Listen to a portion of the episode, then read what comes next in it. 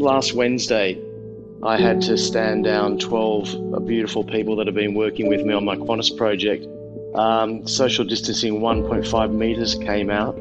By Friday, it was one person per square four meters. By Sunday, we were closed. Um, extraordinary times.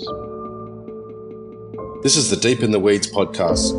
I'm Anthony Huckstep. The COVID 19 pandemic has altered our lives, perhaps forever. It's not the end of the world, folks, but damn, it feels like it at times. Um, this podcast is raw, real.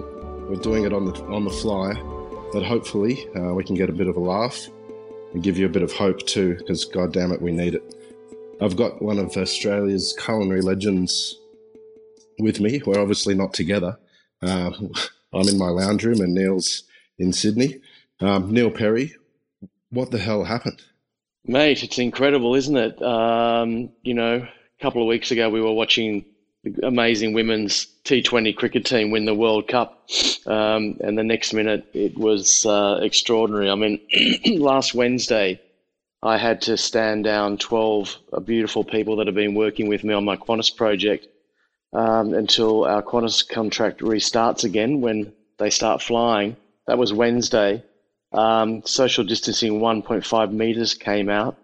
By Friday, it was one person per square four meters. By Sunday, we were closed. Um, extraordinary times. A most extraordinary week. Like we've we've watched this sort of well, it hasn't been called a pandemic until sort of more recently, but we've watched it happen globally, and then we just it just we just weren't ready for it. It just that week was just it felt like a year. Can you tell us how it sort of unfolded from your perspective? You have so many restaurants, and you know, like when did you start noticing the change?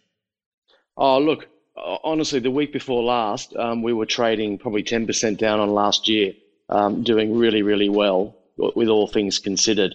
Um, the social distancing and and the the the, the message to the public um, last week was uh, to be very careful, and we saw um, turnover dropped by, uh, you know, just extraordinary 70%. Um, we, we got through last week where, where it would have been probably worthwhile opening Rockpool and a few of the other restaurants, not all of them.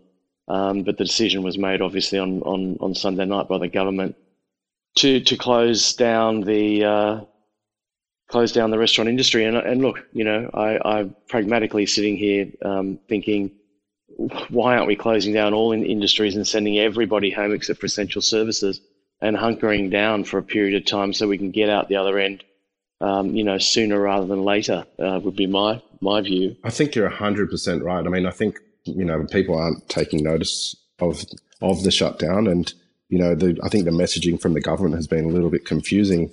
Um, and unfortunately, the impact for so many Australians has just been swift and completely brutal. And um, you know, like you, for you, how many staff do you employ, and what sort of impact has it had on on all of them?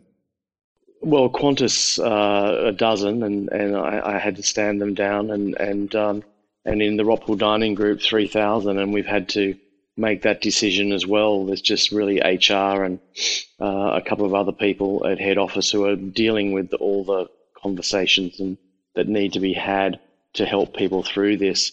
Um, one of the things as we mothballed Rockpool and Spice and Rosetta and same in Melbourne is, you know, we got everybody online and uh, we got everybody on the phone and we chatted to them and, and, and, and, you know, tried to sort of say, you know, stay positive. We, we love you. You're the most important people in our lives, our incredible staff. And, um, you know, we will come through this. And when we open, we want, we want you all selfishly all back.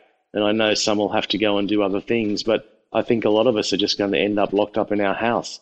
So, you know, what support can the government give to everyone? They've come out with a, a, a, certain amount of support.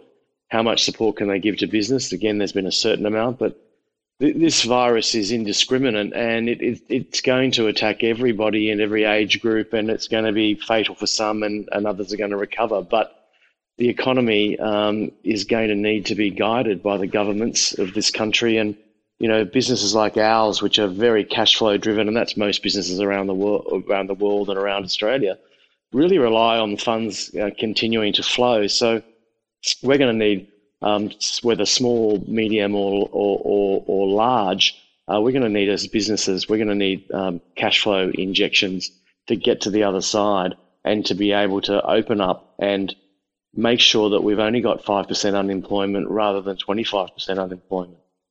Yeah, I mean, you've you've been around a long time. I mean, you're only marginally older than me, but um, you've experienced a lot of uh, ups and peaks and troughs in the industry. Yeah, mate. I, look, I started in the business in in, in 1976, and and you know we've seen sort of um, RBT and FBT and and um, uh, you know various various things that have attacked the the restaurant industry, GST, um, moving through to SARS, MERS in the airline business, um, Asian financial crisis, GFC, um, tsunami, uh, you know, all these extraordinary, you know, 9-11, all these extraordinary world events that have had an impact on our fellow restaurateurs around the world as well as here in Australia. Nothing has ever prepared me to pack up my restaurants and walk away never knowing when I'll be able to reopen them. How, how does it make you feel? Um, look, it, it, it, it, it really it really made me feel incredibly sad and and for, for my people because I love them so much and I try to support them and try to help them grow and, and you know we work work through so many things together um, and and then it just made me resilient because I've, I've got to get to the other end um, our businesses have got to get to the other end. We've got to get these young kids back in jobs. We've got to get them working. We've got to get them giving beautiful hospitality. We've got to bring back the tourism industry at some stage. I mean, you know, Qantas has got to fly again, and, and we've got to bring back socializing and, and, and, and the love of, of Verve for life. Um, but of course, we have to do that responsibly. So it can only happen at the end of this experience all these things, you know, really epitomize the industry. You know, it's such a people driven industry and people are so passionate and you know, like I've I've had a career writing about these incredibly talented people and the sort of cultural um, gift that they give to our country. You know, like what? Why did you get into hospitality, and what do you love about it? Well, mate, I really fell into it, sort of just sort of um, taking a gap year, and, and I started working as a waiter to, to, to, to make some money um, to travel overseas. Uh, and I and I and I think it was about the third night I was working. I, I you know I just fell in love with it. I, I, I realized I found something that I really enjoyed doing, um, and I really enjoyed the camaraderie and the and the and the and the social aspect, and also just that verve for life that that restaurant people have. Um, and that was a long time ago, and you know you know in a galaxy far far away, really from where we are today. But um, it was still an extraordinary time. You had more of a mullet then, didn't you? yes, yeah, I did. I think I think you had more of a mullet. I, I certainly had a mullet back then. Yeah, yeah, I did, I did, and and back in the seventies, man, it was absolutely, and um, and certainly, uh, you know, working front of house and running restaurants and bars and and and and sort of being responsible for people, which I did from a very early age. I was sort of an assistant manager from 19. Um, and then coming into the kitchen at, at, at 25 and again being responsible at, at, at you know, the end, end of my 25th year for, for running a kitchen and and um, you know ever since I suppose. Well, I think a lot of people don't know that about you. No, the front of house part, you mean, or the? Yeah, definitely. And then, well, I think it gives me a, a very balanced view. Oh, 100 percent yeah, I, I, think it gives me the view of being a restaurateur. I think you know, rather than just considering myself a chef. Oh, absolutely. But um, you know, there's there's we we talk about hospo and there's a lot of emotion about restaurants closing, which is horrendous.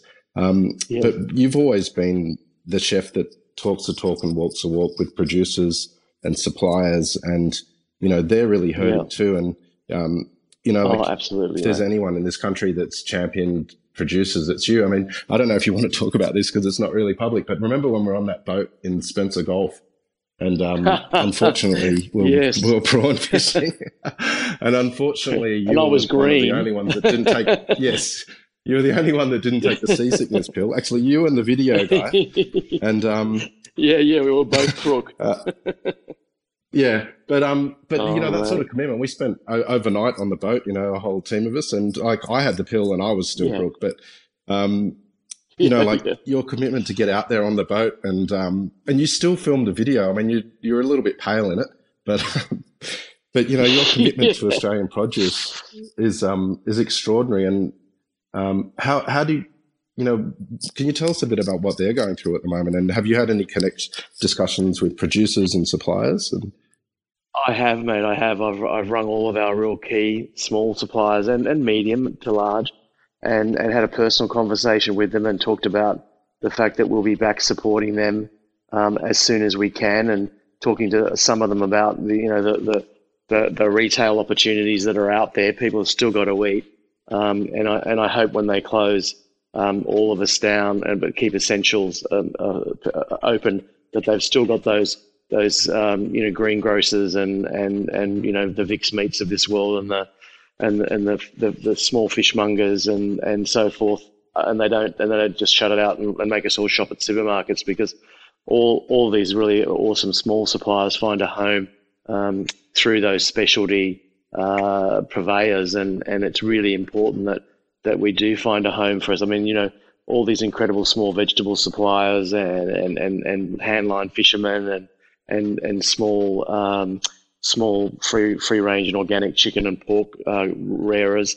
Their, their their their their total focus is on on on the great restaurants of Australia, and so now we unfortunately can't help support them for a period of time. But I hope their great product finds its way into um, the retail um, opportunities that, that some of our great purveyors have got out there. So I would suggest that, um, you know, I don't know what online and deliveries and things are happening with a Feathers and Bone or, or Two Providores or um, Vic's uh, uh, out at, at Victor Churchill and, and the various De Costis and these guys, but it'd be really worth or, or Sticks Farms out in the in the on the um, uh, beautiful Hawkesbury River, but it'd be worth kind of you know trawling through websites and seeing who who is doing um, box produce to to people in Sydney, Melbourne, Adelaide, um, Brisbane, and, and and and obviously Perth, uh, Hobart. You know, all, all, of our small producers um, need need supporting through this. I mean,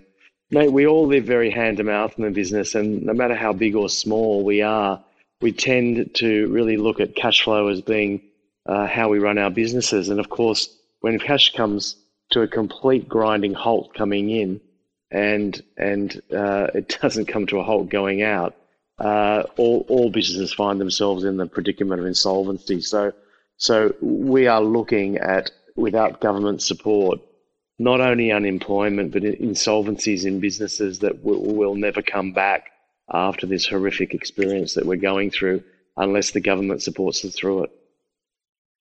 It's true.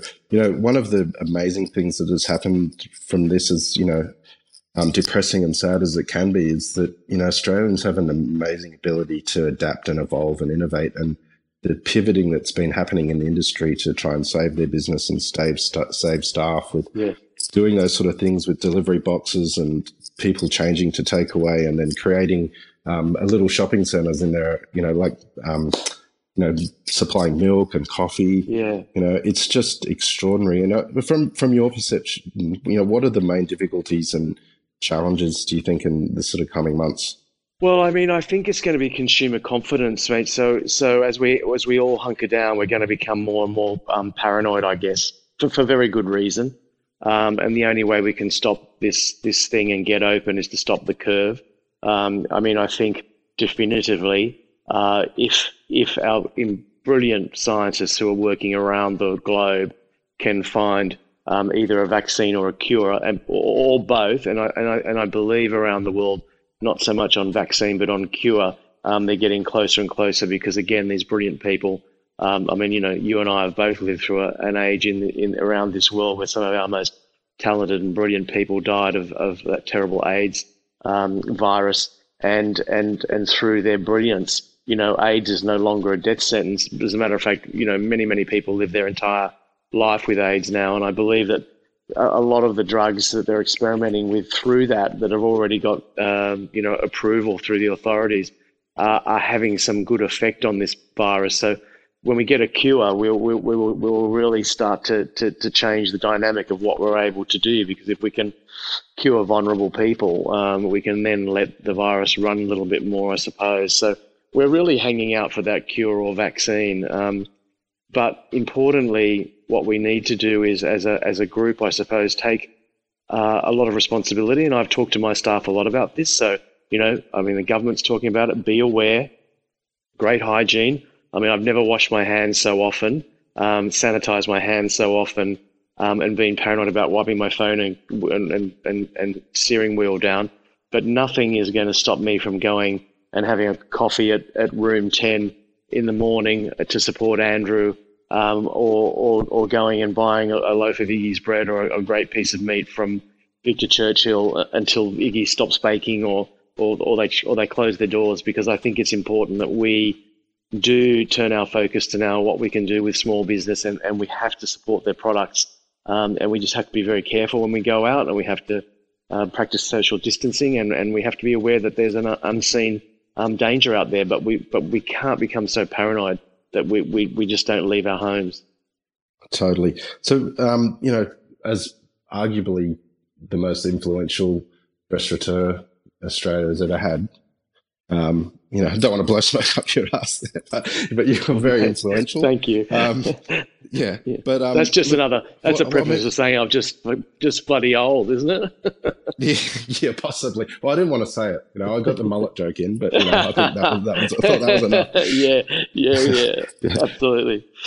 Um, look, what what would you say to industry? You know, I mean, you have been through tough times, and obviously, this is extraordinarily different, difficult circumstances and unprecedented. But I mean, what would you say to the people that have lost their jobs, or you know, people that are still fighting? You know, what you know, what would you say to them? Well, mate, I'd just say hunker down, do what you can to get whatever government assistance is out there, and let me tell you, Hutch, you know, wherever it sits at the moment look, don't be surprised in by September if there's nearly a trillion dollars up for, for, for grabs because we are going to have to support everything going forward. So I would say hunker down, you know, get on to whatever benefits you can, have a look as it unfolds. I mean, they're talking about rent relief um, currently for both commercial and residential. I mean, all of these things, utilities, um, electricity, gas, everything is going to have to um, bend. I mean, you know, we're already seeing the banks support um, uh, not interest holidays yet, but certainly repayment holidays to those that have lost their jobs or are in difficult times or businesses um, that have mortgages. So I, I, would say it isn't the end of the world. I think the Australian people are great. Um, people are fantastic around the world and, and, resilient, and we and we will come back from this. Although at the moment it seems like the darkest of times, but at the end we have to be ready to start up and create jobs and create great experiences and come out of this so that we are ready to socialize and create hospitality and, and, and welcome tourists back into our country at some stage. And I would say to every young person in the business and every restaurateur out there that is absolutely wondering if they're going to make it, just push as hard as you can. Take every level of assistance that you possibly can um, from government and others, and let's get to the other end and get this country open for business again. Yeah, amazing. Um, Neil, I think um, you're always one of the things that's always um, inspired me is that you always believe you always have a positive positive belief in things. You always back things. Um, you don't let the negative get you down too much, and um, and that's one of the reasons I wanted to talk to you first is because it you know I mean these are extraordinarily bad circumstances, but, but I mean that optimism. I mean, can you tell me sort of? I mean, you're determined to to fight back and get the industry back. I mean, where to from here? Where do you see it? You know, when we get to when we get the curve down, you know, what do you see happening in the future with hospitality?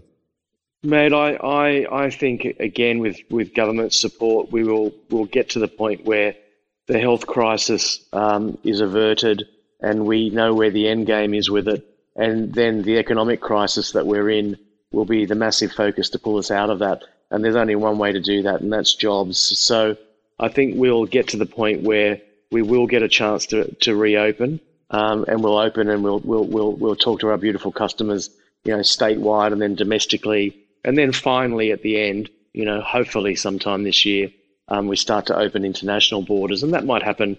I sent, uh, you know, country by country, New Zealand, Japan, Singapore, um, Hong Kong, places that have got um, the pandemic under control, and then finally the world. And so it's going to be Hux very much a staged um, recovery, I think, um, and it will be step by step.